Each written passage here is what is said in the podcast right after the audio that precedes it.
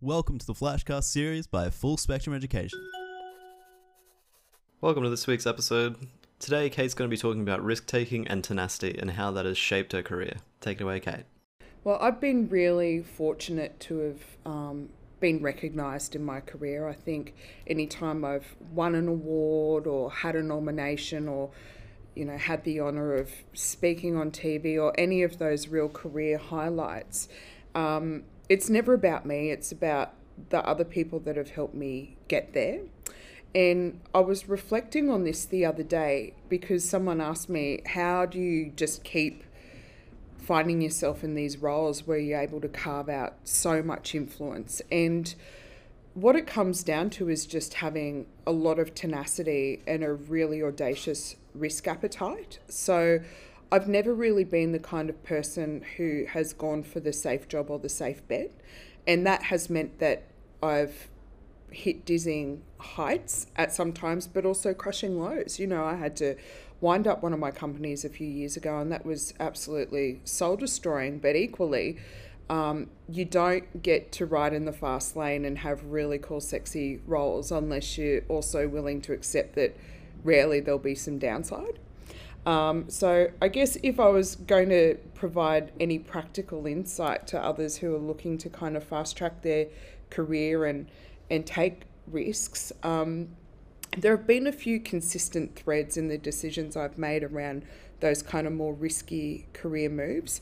And it all comes down to um, it's actually never about me and what I can achieve, it's more about how and where will I add the most value.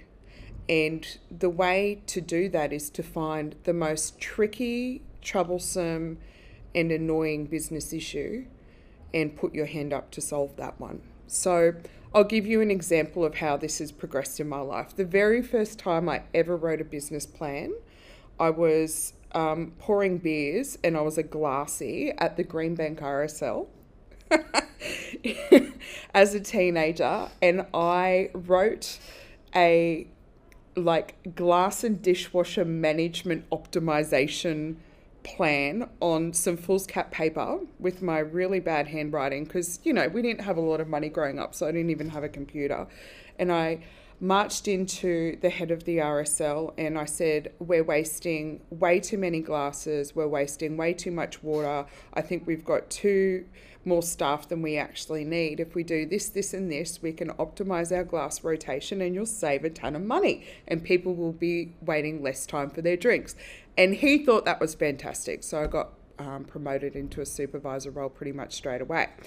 Um, and then that kind of audacity is something that followed me through my career. The next time I did that was at AAMI Insurance, and I made a proposal about getting us from using these kind of um, manual book auto guides around um, vehicle pricing to the online red book, um, which seemed like a no brainer to me, but no one else had thought about it.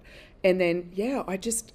I just kept finding those issues throughout my career and always put my hand up for the most difficult project that no one wanted, or the most frustrating client that no one wanted to manage, or the big idea that everyone knew we had to achieve but was parked because it just seemed too tricky and too audacious. And that really escalated into me doing things like managing entire company rebrands and launching entire businesses that, you know, turn over 30, 40 million a year. Um, and so I guess if I could provide any um, advice, it would be that. If, if you're really comfortable in the um, kind of role you're in, but you're wanting to put yourself forward as a leader, um, find something above and beyond that's going to add value to your organization or your community or your students and collaborate with others. It's not about you and you won't have all the answers, but really build allies along the way